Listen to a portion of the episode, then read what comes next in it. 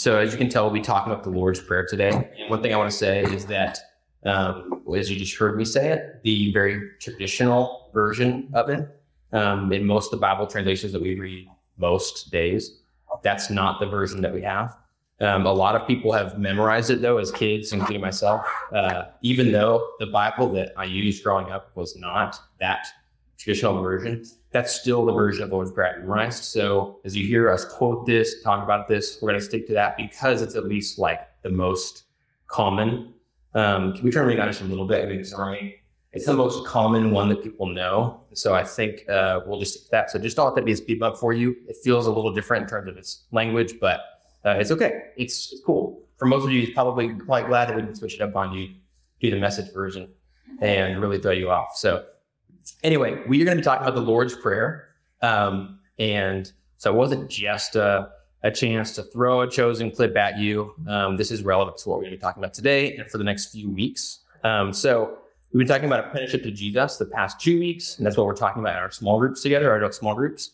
And so um, just wanted to catch you up on that for a second before we move on. But that word apprenticeship is much more what it's what um, it's really like to follow Jesus and the disciples the way he described what following him was like, the way to be a disciple back then. Apprenticeship is much more of an accurate word to to what not only the disciples did, but also what they modeled and what Jesus himself commissioned for us to do also in our day.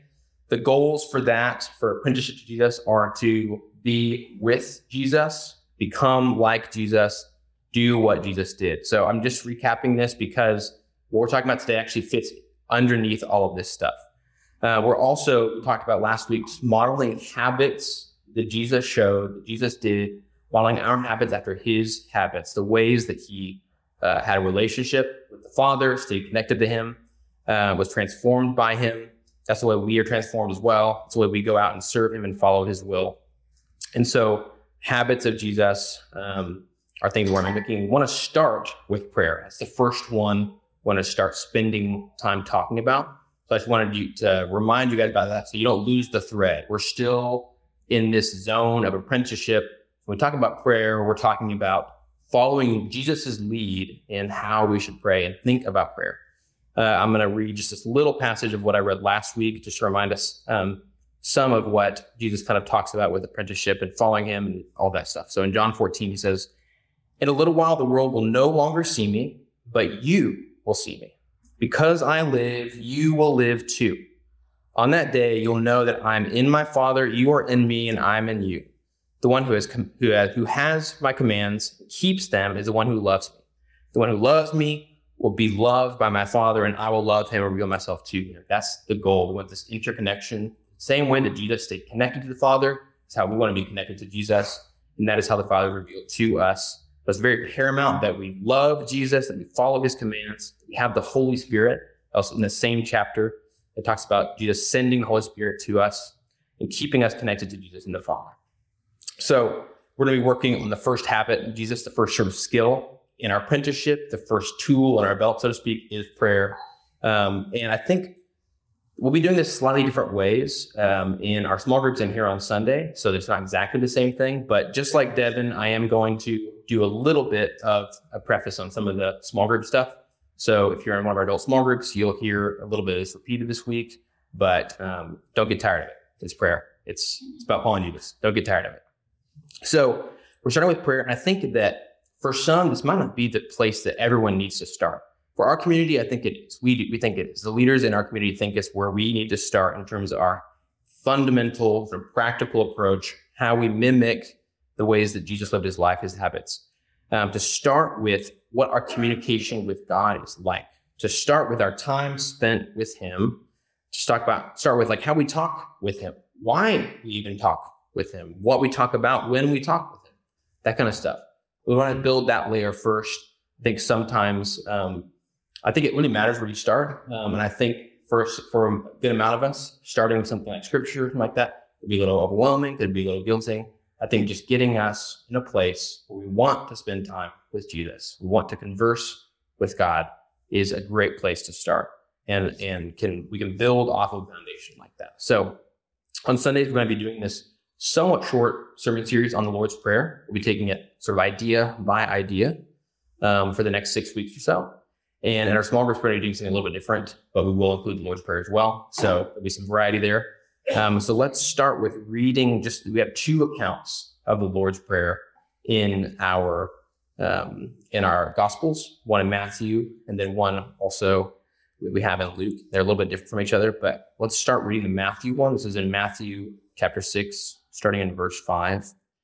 Whenever you pray, you must not be like the hypocrites, because they love to pray standing in the synagogues and on the street corners to be seen by people. Truly, I tell you, they have their reward. But when you pray, go into your private room, shut your door, and pray to your Father who is in secret. And your Father who sees you in secret will, will reward you. When you pray, don't babble like the Gentiles, since they imagine they'll be heard for their many words. Don't be like them, because your Father knows the things you need before you ask Him. Therefore, you should pray like this Our Father, who art in heaven, hallowed be thy name. Thy kingdom come, thy will be done, on earth as it is in heaven. Give us this day our daily bread, and forgive us our trespasses as we forgive those who trespass against us. Lead us not into temptation, but deliver us from the evil one. So, this specific account is actually taking place during the Sermon on the Mount. Jesus is in a sort of a section where Jesus is talking about prayer in a few different ways. And he takes a second to get this specific about prayer.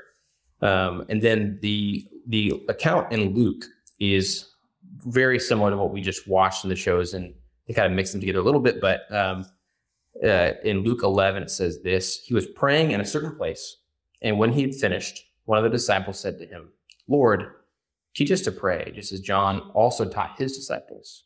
And he said to them, "Whenever you pray, the wording is slightly different. I'm going to just say the standard one though. Whenever you pray, say, Our Father who art in heaven." Hallowed be thy name.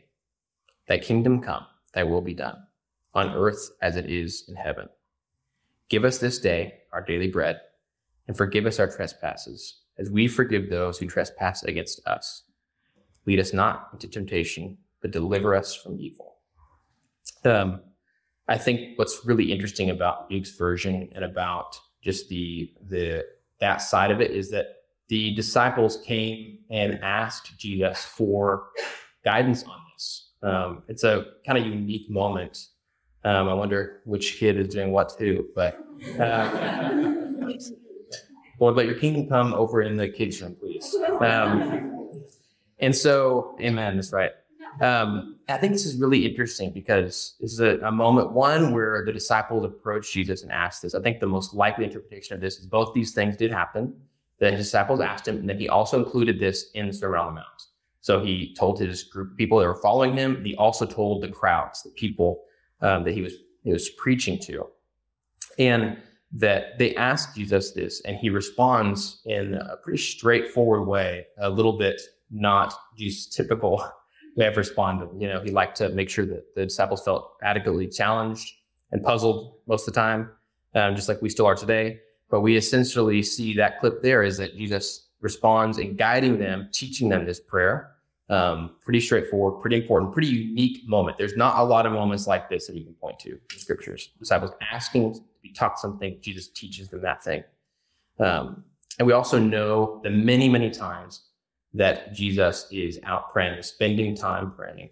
And when he's responding to them, uh, I think we have plenty of reason to believe this is how Jesus himself also prays. Not like the only way, but this is something Jesus himself prays often, and it's a little little Jesus secret that he's sharing with the disciples. Um, and so I just those two accounts are a little bit different from each other, but I think they both um, give us some really important stuff. So the Lord's Prayer is intended for our use and it's intended for our good. Okay?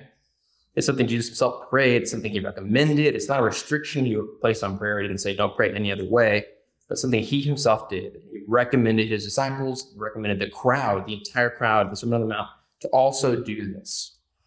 And so I think it has so much value exactly as it's written. You notice Jesus didn't say like, do something a little bit like this. You know, he didn't, he didn't say, just kind of check some of these boxes. I think as it already is written, it has a lot of value. It's an amazing prayer already. Um, try to say every line of it in earnest and not feel the weight of it um, when you're asking God to supplant our will, take ours out, put His in instead, things like that. Um, it's a heavy prayer to pray um, if you really try to do it earnestly. And in a few words, the prayer is made up of. It's not very long, obviously. It addresses so many important aspects of our relationship with God. It quickly cuts to the deep motivations within us. It cuts deep to who we are living our lives for, living our lives for God or for ourselves. Uh, it, and this makes sense because in Matthew's account, being in the midst of Jesus talking about the different ways he sees prayer in the Sermon on the Mount, he's uh, addressing two different ways of seeing people approach prayer in the wrong way. Um, not because necessarily the words aren't right, it's not eloquent or enough or whatever. You notice the two th- ways he tells people not to pray are about motivations, about what's going on in their hearts. First, he compares to the righteous folks, the hypocrites, Pharisees, we're going to say, who pray because they, they want to be perceived in a certain way by others. It's not about God. It's not about spending time with him. It's not about submitting to him. Um, it's not about asking for his help. That's what we can see from the, that approach of prayer. Um, their motivations are wrong. Then he also compares to the Gentiles, meaning people who followed other gods and other religions. Um, and his example about babbling isn't just like a shallow insult or something. It's accurate. It's how they prayed often. Um, think back to Elijah and the prophets of Baal. They were just rambling and rambling. And the, those prophets were trying to win Baal over so that he would do what they wanted. He, they were trying to get him to do their will. Um, and they thought if they could be rambling long enough and persistent enough, they could influence the gods to do what they wanted to do.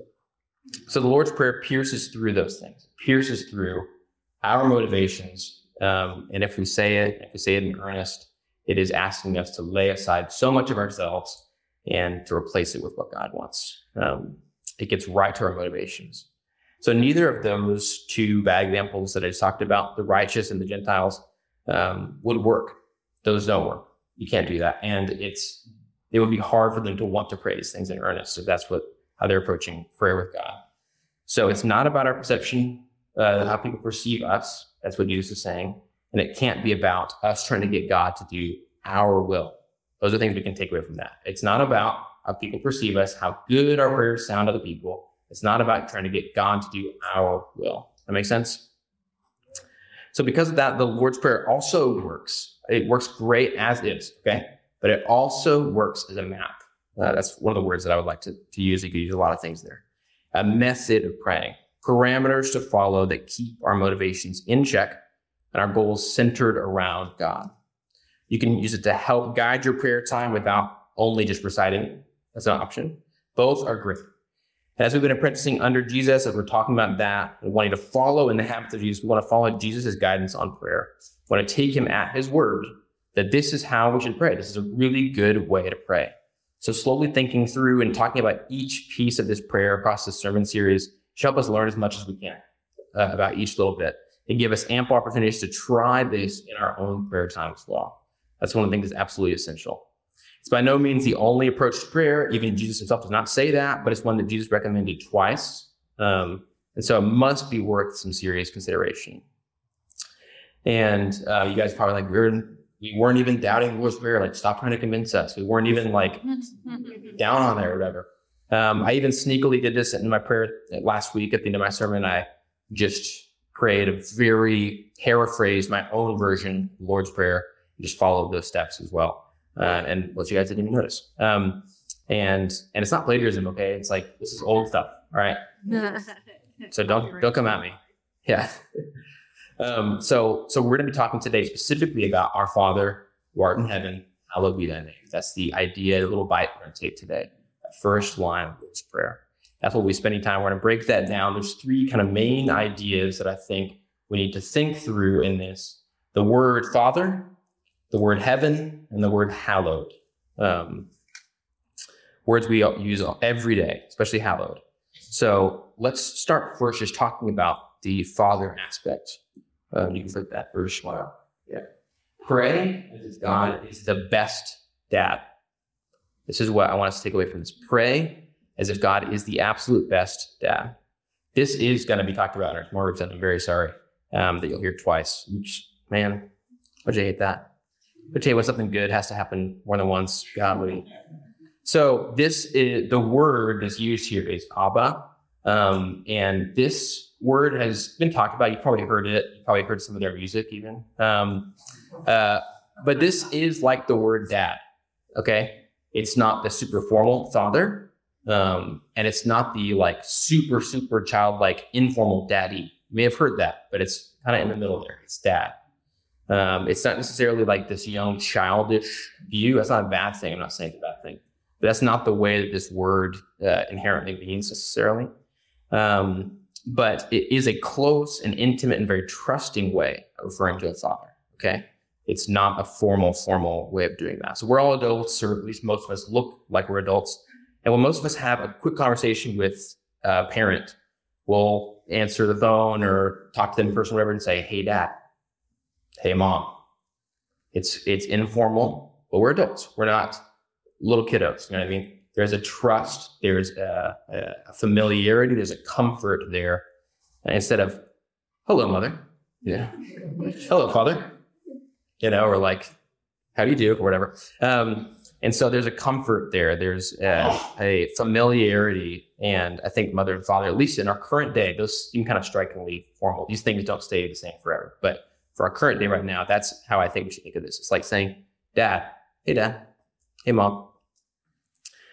But there's familiarity, there's comfort, there's trust, or there can be. That's some of what comes with the word Abba. So be thinking about that as we talk about this. God is a good dad.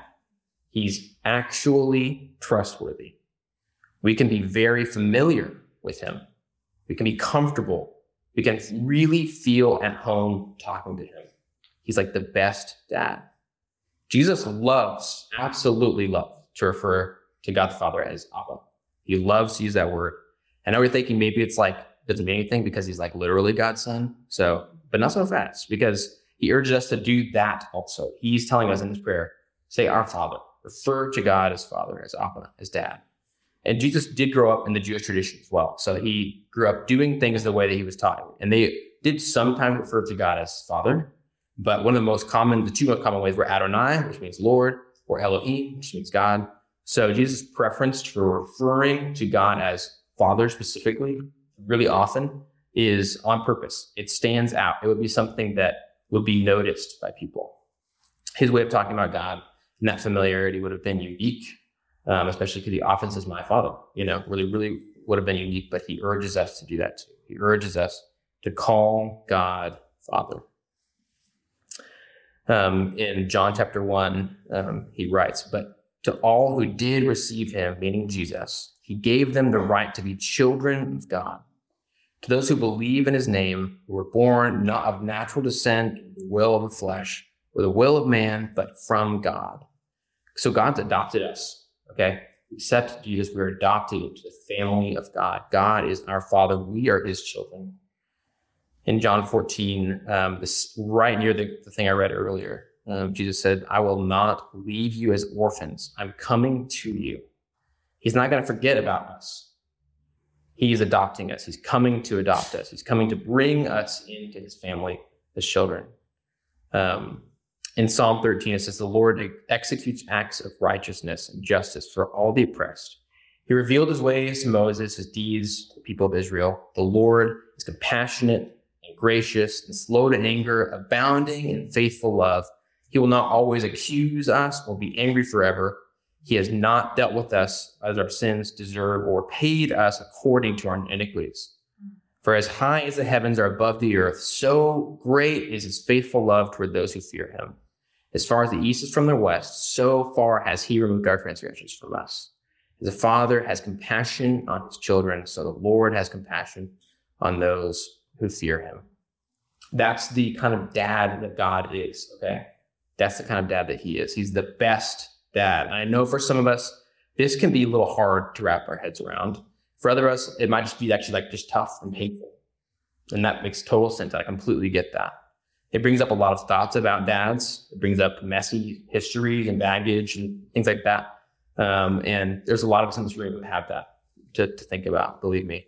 Uh, we're all over the map in here. And so I've got my own troubled relationship with my dad. I was fortunate enough to have a good version of him though when I was a kid. So I know that is a, a blessing. I know that that's something that not everyone has, but I don't have that now. And our relationship is right now probably the best it's been in the past three years, which is not saying a lot. It's just a smidge better. I wish it was saying something. We're not close, and I can't trust him very much. Um, his decisions and his ways of interacting with me and my siblings and my mom aren't loving and aren't caring. We don't have a closeness and familiarity, and it really sucks. It's painful.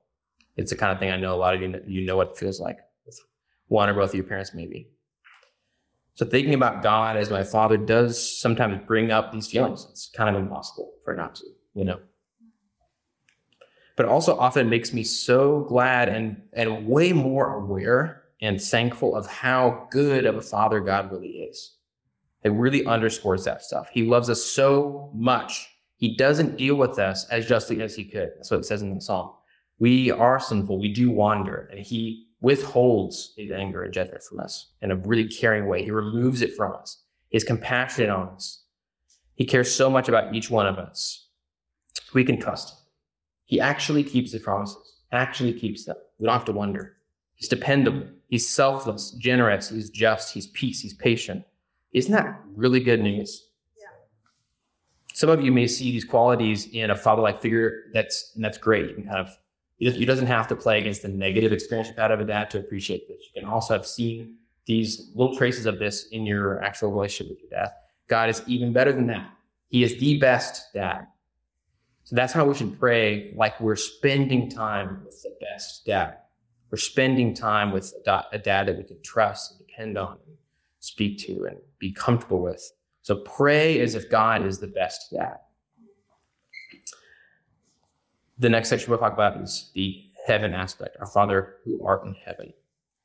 So pray as if God is reigning over the whole universe. Pray as if God is reigning over the whole universe. Man, when I was a kid, heaven seemed so simple, right? I don't know who did it, but it's not simple anymore. I was thinking about heaven this week, and I mean, you go down rabbit holes, rabbit trails so fast. Um, so is heaven a place? Is it a where? Is it a when? Was it before, back at the beginning in the garden? Is it after? All those questions are easy to start like just going all kinds of directions with. But it's it's a paradise. Heaven's paradise is where God the Father's presence is. It's where He's enthroned. Heaven is God reigning over all things, all the universe, all of creation. Creation is not yet renewed and restored, but God is already reigning over the entire universe. He's already all powerful over everything. Heaven is when and where we experience unity with God. One day that will be completely perfect, uninterrupted, complete unity with God. One day. Um, in Revelation, it talks about it like this. Then I saw a new heaven and a new earth, for the first heaven and the first earth had passed away, and the sea was no more. I saw the holy city New Jerusalem coming out of the heaven from God, prepared as a bride adorned for her husband. And I heard a loud voice from the throne saying, Behold, the dwelling place of God is with man. He will dwell with them. They will be his people. God himself will be with them as their God. He will wipe away every tear from their eyes. There shall be no more, neither shall there be mourning, nor crying, nor pain any more, for the former things have passed away. And he who was seated on the throne said, Behold, I'm making all things new. We have, we have the uh, exciting ability to look forward to that kind of unity, uninterrupted, no barriers. Um, we can have little bits of unity with God right now. We can have little bits of heaven right now. Um, we will eventually have heaven is about things lasting. It's about everlasting life, life to the full, what God's design is, perfect unity with God when we enter into time with God and we strive for unity with Him, we get to experience a little bit of heaven right now. We can let go of our grip on this world. We can let go of the things that we worry about, stressors, fears, things we prioritize above God, the competing purposes, things that fight for our attention, things that fight for, um, yeah, our purposes in life. We can acknowledge God's superior, superiority over all things, all lives, all creation. We can rest in his presence. We can look forward to an eventual perfect unity with him, but allow him to accomplish as much of that unity in our hearts as possible right now. As much unity in our hearts as possible right now. More can be said about this and also just like the your kingdom come aspect. So I'm not going to go way, way into it. Let many of these things overlap in that way. Um, but as we pray, we must try to get into that mindset that God really is over all things he really is enthroned over all the universe. If you think of heaven as like some separate place, think of God as distant, it does not help us. It is not good. It is not true either. God is here. He's enthroned. He is over all things. We do not have perfect unity with him right now, but we will. We are promised that. So as we pray, we must get that mindset. God really is over all things. So pray as if God is reigning over the whole universe. Pray as if He is. And when I say as if, I mean He is, but I mean like that should be what informs how we pray. So pray as if you believe it. The third aspect is hallowed, which of course mostly refers to Jesus' you know, big being a being a big fan of Halloween. That's kind of where he what he means by that. Uh, so it is the season. Um, hallowed is to pray as if God is the only good, righteous, and just one. Pray as if God is the only good, righteous, just one. This word can be a little tough for us. it's just kind of weird. It makes me think of that. Um, I don't know when this was. It's the scene in The Office when Ryan is at Schrute's farm, I'm looking for an office fan to be like nodding like big. And then like his cousin's running around and he's like, pay no attention to the spirits that haunt this hallowed ground or hallowed ground or whatever.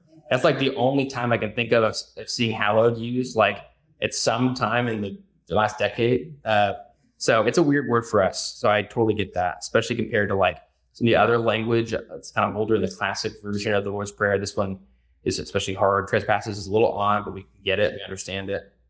But we just don't use hallowed. It means holy, it means set apart, it means completely unique. God has no rival. He's completely righteous and absolutely just. He's the only one that is. With God, there's complete exclusivity on this. Um, like in the Shema and Deuteronomy, hear Israel, the Lord our God, the Lord is one. The Lord's one is a big statement, especially in the context of the time when there were many, many gods, many different religions and cultures uh, many gods you interact with for all different reasons to accomplish different things in your life. But this idea of God being the only one, He's the only one that can bear the title of God really in an accurate way. That's a big idea. That's a big deal. So we see things like that, we're kind of like, we assume it, you know, we're like, well, you know, for us, it's like either believing God or not. But there's not a lot of like, you know, believing in 12 gods or whatever. So um, God is the only one we see this idea of people interacting with, encountering, and being even startled, you know, by God's holiness in Scripture. Happens quite a bit.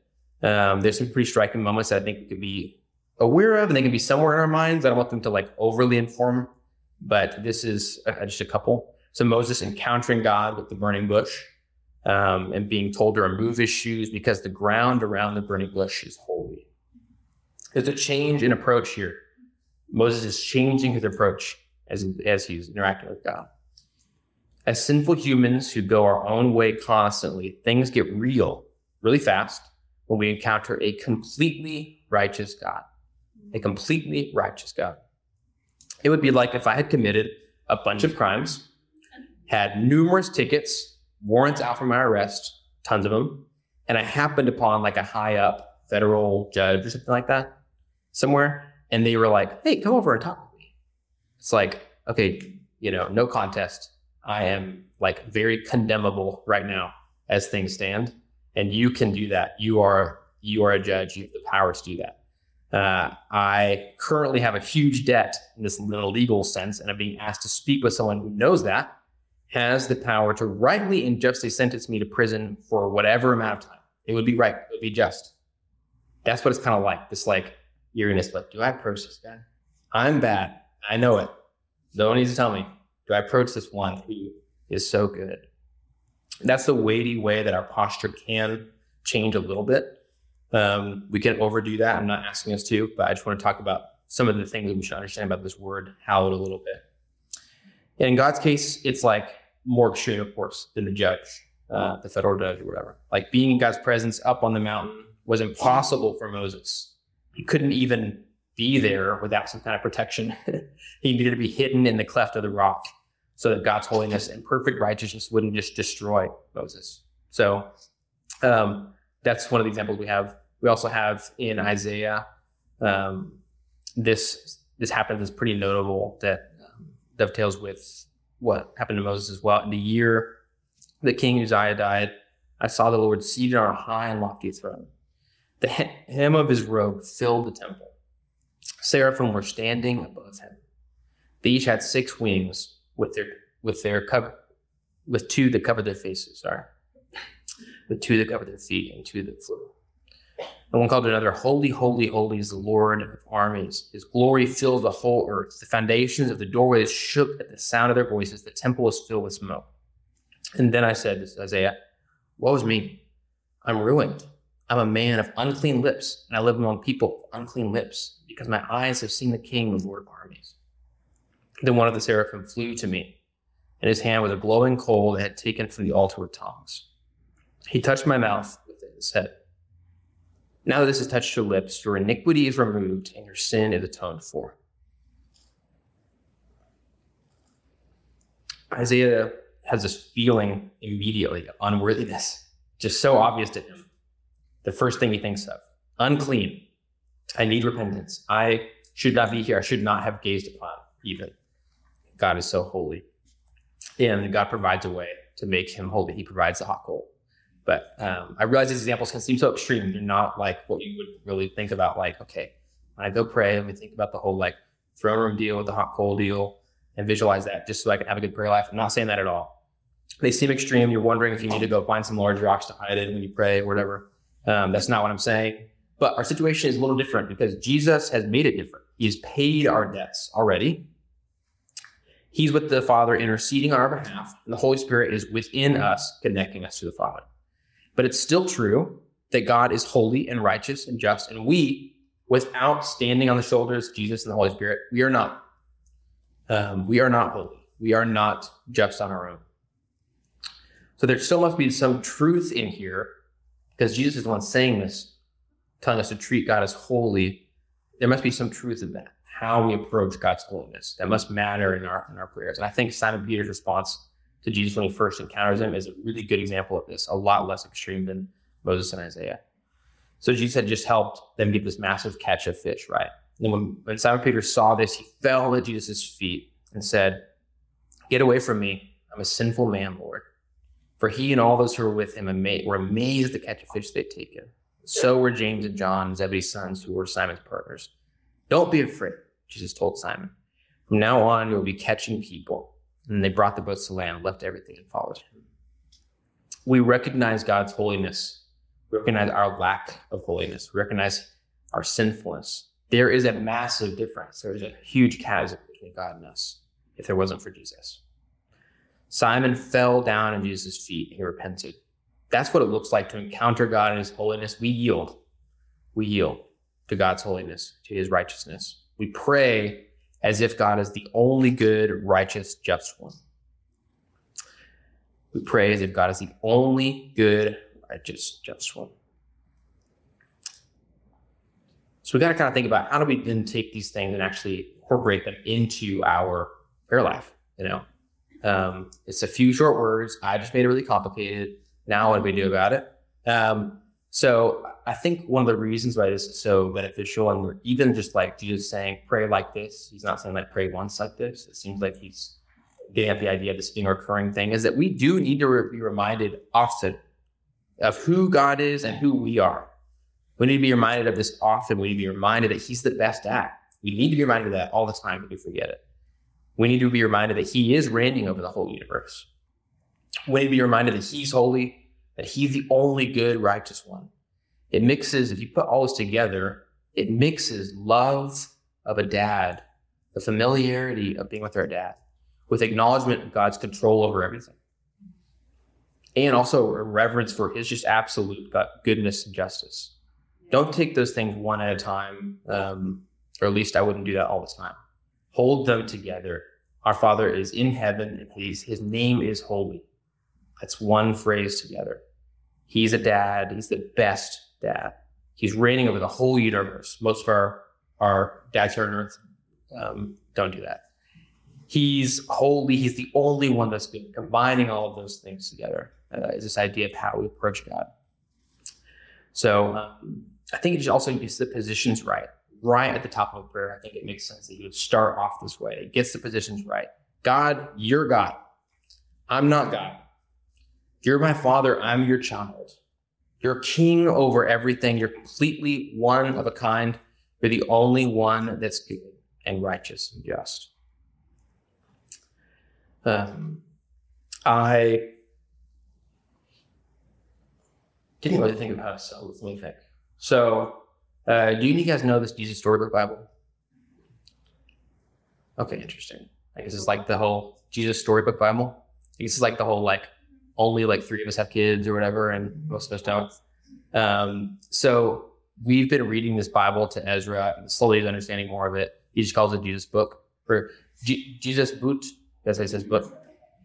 And um, I don't know if we really need it, but I feel like it's like I don't think it's only for kids. Like I need to be reading this whole thing all the time. Like maybe I just because I'm like a child and I'm immature and stuff. So um, the other day, for the second time, I read the um, the this interpretation, sort of restorative version of the Lord's Prayer. So I want to read it for you guys. And I know you're thinking, you're like, man, when a when someone's showing a picture book, it's like it takes you back to like grade school and stuff like that. And then you're annoyed if you can't see the pictures. So I thought about that. So you can see scanned, really dim versions of what I'm reading. But I want to close with this. I think it like helps bring all the complexity added to this whole thing down to this this easy to understand version. And I just like it. So shut up. Um, how to pray. In those days, there were some extra super holy people. At least that's what they thought and they were called Pharisees. There's a lot of humor in it too. It's pretty funny. It's like every left and right. Every day they would stand out there in the middle of the street and pray out in big, extra super holy voices. They really weren't praying so much as just showing off. They used lots of special words that were so clever, no one understood what they meant. People walking by would stop and stare, which might sound rude, except that's exactly what the extra super holy people wanted. They wanted everyone to say, Look at them, they're so holy. I must love those people the best. Now, you and I both know they're wrong. God doesn't just love holy people, but the people walking by weren't so sure. They didn't know that. People you did, perhaps you did have to be really clever or good or important for God to love you. Perhaps you had to know lots of difficult, clever words to speak to God. So one day, Jesus taught people how to pray. He said, When you pray, don't pray like those extra super holy people. They think that they say a lot of words, God will hear them. But it's not because you're so clever or good or so important that God will listen to you. God listens to you because he loves you. Did you know that God is always listening to you? Did you know that God can hear the quietest whisper deep inside your heart, even before you started to say it? Because God knows exactly what you need even before you ask him, Jesus told them. You see, God just can't wait to give you all that you need. So you don't need to use long words or special words. You don't have to use a special voice. You just have to talk. So when you pray, pray in your normal voice, just like when you're talking to someone you love very much, like this. Hello, Daddy, or Hey, Dad. Um, we want to know you and be close to you. Please show us how. Make everything in the world right again, in our hearts too. Do what's best, just like you do in heaven. And please do it down here too. Please give us everything we need today. Forgive us for doing wrong, for hurting you. Forgive us just as we forgive other people when they hurt us. Rescue us. We need you. We don't want to keep running away and hiding from you. Keep us safe from our enemies. You're strong, God. You can do whatever you want. You're in charge now and forever and for always. We think you're great. Amen. Yes, we do. You see, Jesus was showing people that God would always love them with a never stopping, never giving up, unbreaking, always and forever love. So they didn't need to hide anymore, be afraid or ashamed. They could stop running away from God and they could run to Him instead, as a little child runs into her daddy's arms. See, you liked it. Come on. You liked it too. Um, that's pretty much all I have. I, I, would like to end this section of our time just with saying Lord's Prayer again together. And then we'll do announcements and a couple other things before we get out of here. Um, so we can put that. In case you already know it. So, Our Father, who art in hallowed be thy name.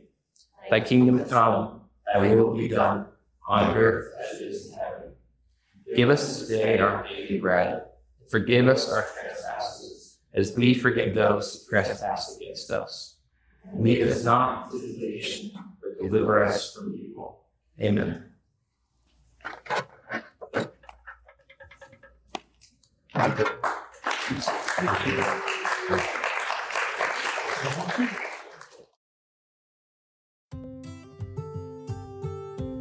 Thanks for joining us for our sermon podcast. We would love for you to join us on Sunday morning or in one of our small groups during the week. And you can get more information about that at dentonnorthchurch.com.